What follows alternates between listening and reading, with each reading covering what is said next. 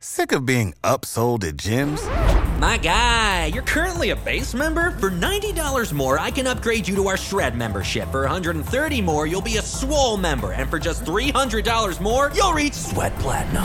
At Planet Fitness, you'll get energy without the upsell. Never pushy, always free fitness training and equipment for every workout. It's fitness that fits your budget. Join Planet Fitness for just one dollar down and ten dollars a month. Cancel anytime. Deal ends Friday, May tenth. See Home Club for details. Hello, everyone, and welcome to the Jesus Stories podcast. We're at episode eleven. This podcast tells the stories of Jesus in an informal, informative, and interesting way. I'm George Taylor, your storyteller. These Jesus Stories come to you because of your support and your encouragement. A few of you have reached out with encouraging words and even prayer requests. Thank you for your words. Thank you for allowing us to pray for you and your situation. You can do the same by visiting the website Jesus Stories dot info and click on the Talk to Us tab in the menu.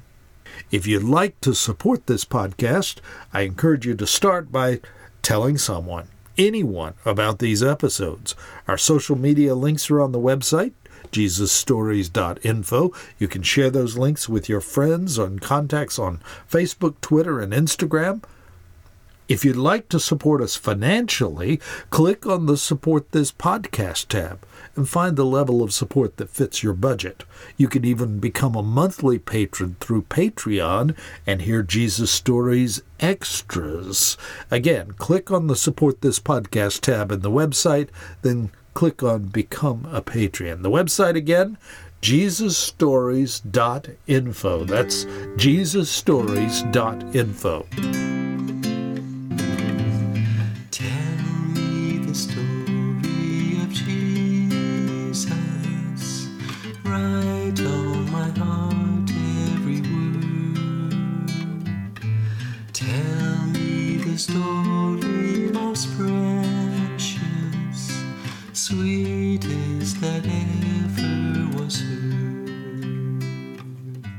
If you're new to this podcast, I invite you to go all the way back to the beginning and listen to our previous episodes. We're telling the story of Jesus in chronological order, or as best can be determined to be a chronological order. So what happens before today is important for understanding the events which we will describe in today's Jesus Story episode. Last week, we left in the middle of a discourse from Jesus about himself. Remember, he was being challenged by the religious leaders of the day, the Pharisees and Sadducees, about telling a crippled man to take up his mat and walk, even though it was on the Sabbath day. This was a huge no-no in the Sabbath day rule book. I hope you've had a chance to think about the arguments that Jesus uses in his verbal combat with these leaders. Let me just summarize what he's told them so far. He states that he and his Father, Jehovah, are connected, not only in deeds, but in love. Jesus states that Jehovah has also given him authority to bestow life, just as the Father does. So, Jesus and Jehovah cannot be separated. To do that dishonors the Father. Jesus' authority to bestow life includes spiritual life, bringing people into relationship with Jehovah. And Jesus also has the authority to raise persons from physical death.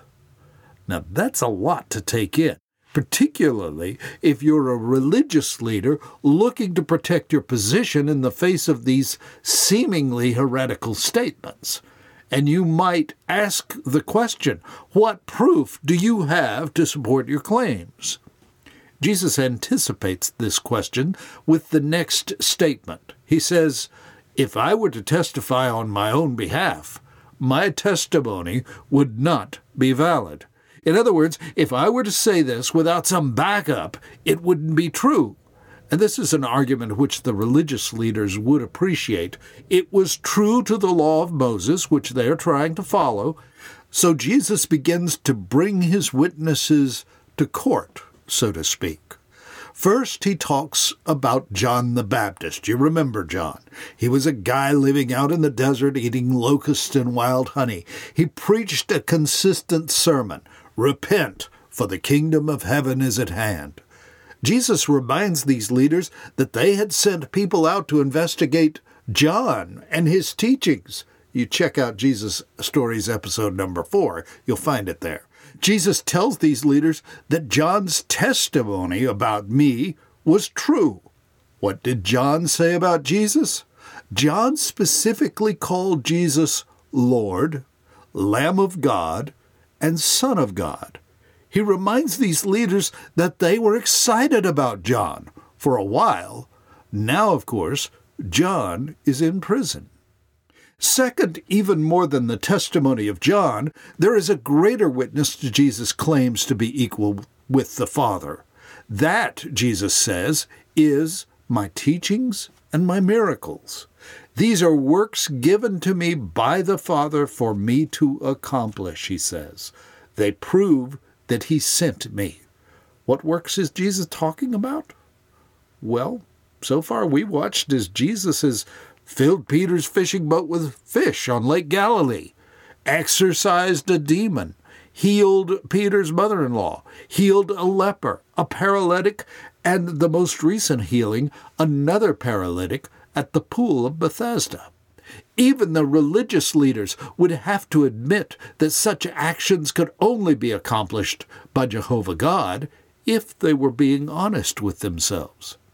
And then finally, Jesus says that Jehovah himself has confirmed that Jesus is as he says he is. But the religious leaders have missed the message.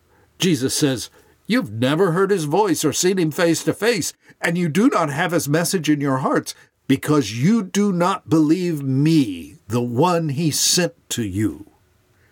In light of these arguments and backing testimonies, you might think that Jesus was done, but this is not the case. He proceeds to indict these religious leaders with three skewers. First, he says, "You've read your scriptures thinking that will give eternal life, but those scriptures point to Jesus, and you've missed the point. Yet you refuse to come to me to receive this eternal life," he says. Secondly, he says that he doesn't care whether or not they approve of him. "I know you don't have God's love within you." These are strong words against them. Jesus says, "I come to you in the name of the Father, and you reject me. Others come in their own names, and you accept them. You'll honor someone like that, but you'll not honor Jehovah God?" And finally, Jesus says that their real accuser will be Moses. Now, this is a shocking statement for them. They honor Moses highly as the giver of the law, which they so earnestly seek to follow. But Jesus says, if you really believed Moses, you would believe me, because he wrote about me. Indeed, Moses had told the Israelites that God would raise up a prophet from among them to whom they must listen. Jesus finished by saying that since they don't seem to believe Moses, how can they believe him? These are strong words for these religious leaders. These words would have been overheard by the public gathered around at the temple. So while the words were directed toward these religious leaders, the worshipers would have heard and learned from this teaching. Remember, Jesus is the master teacher. He doesn't miss an opportunity to talk about his kingdom during the three short years of his earthly ministry. These confrontations continue during this part of Jesus' ministry. Jesus and his disciples passed through a grain field on the Sabbath day. His disciples, being hungry, picked the grain to eat. Another Sabbath no-no. The Pharisees see this and chastise Jesus over his disciples doing what is unlawful on the Sabbath. Jesus reminds them of another story in the Scriptures, but he starts with an insult.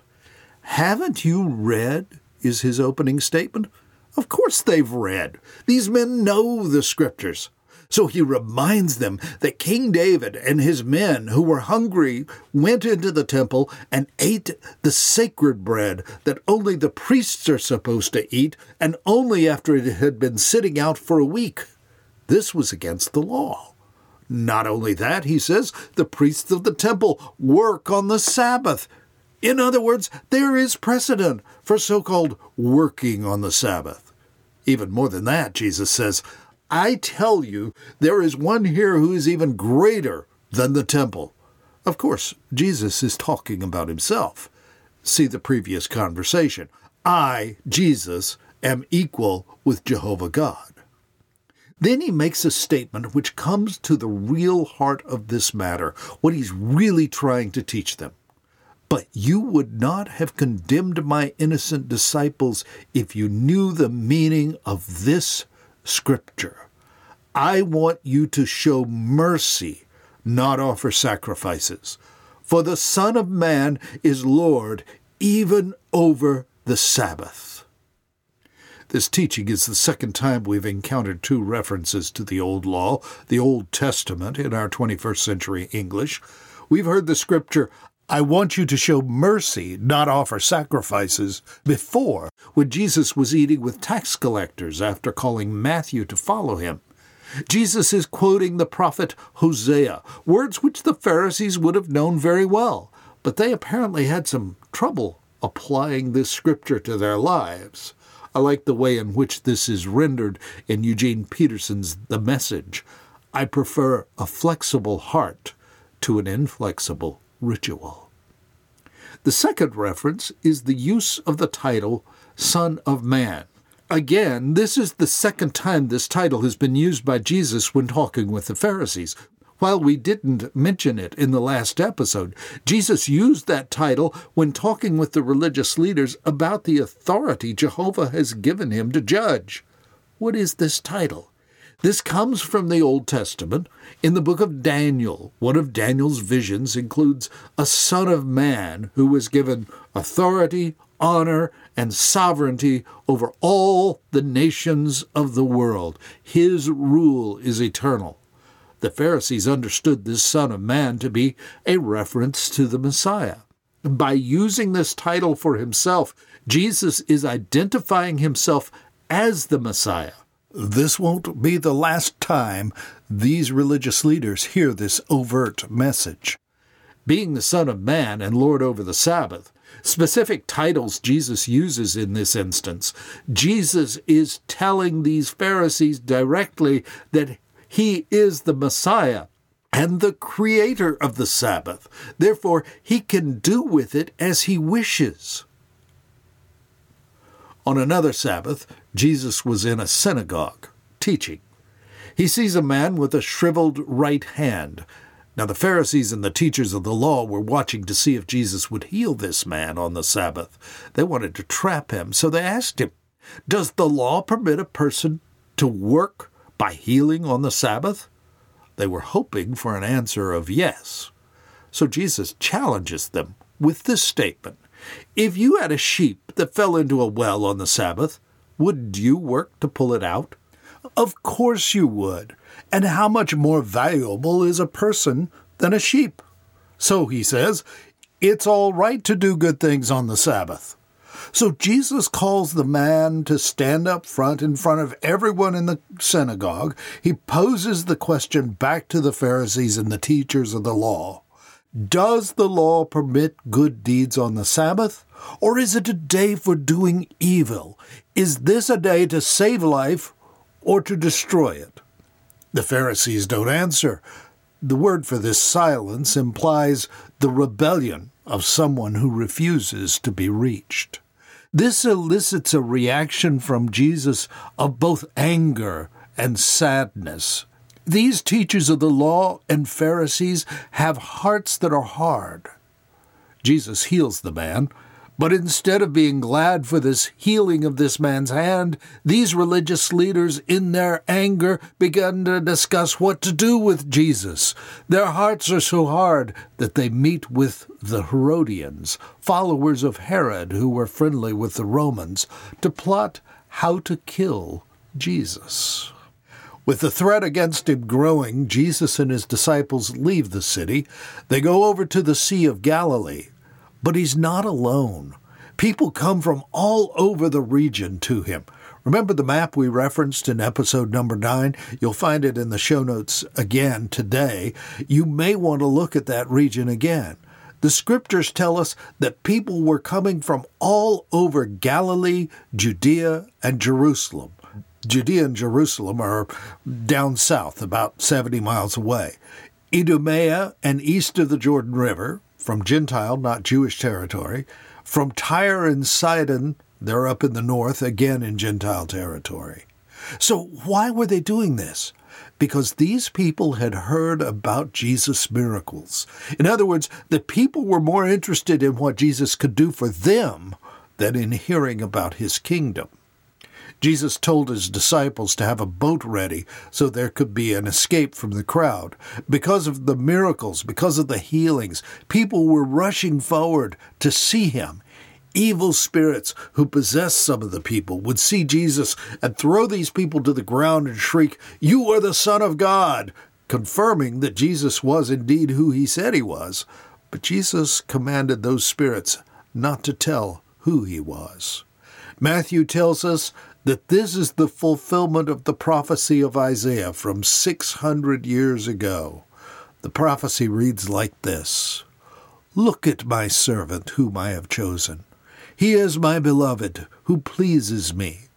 I will put my spirit upon him, and he will proclaim justice to the nations. He will not fight or shout or raise his voice in public. He will not crush the weakest reed or put out a flickering candle. Finally, he will cause justice to be victorious, and his name will be the hope of all the world." Indeed, the hope of all the world will select his disciples in our next episode. These disciples who will become apostles. Right now, we must leave him and the crowds. This podcast is made possible by you, our listeners. It is your prayers, your financial support, and your encouragement which keep us going, and we appreciate it. Have you helped us out? It's really easy. You just visit our website, Jesus Stories dot info, click on the Support This Podcast menu item, and you'll find out how to do that. Did you know we reach listeners from all over the globe?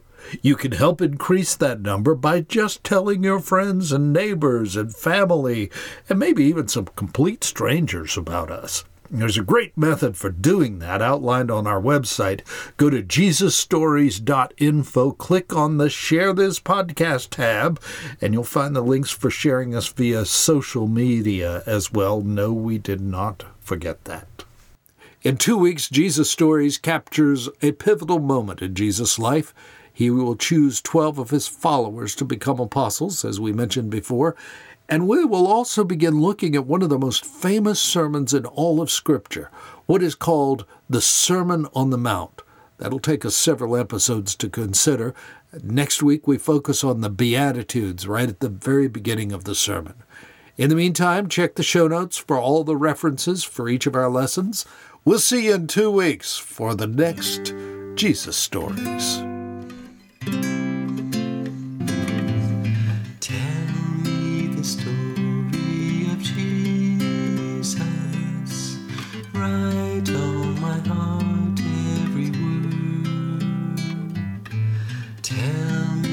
Story most precious, sweetest that ever was heard.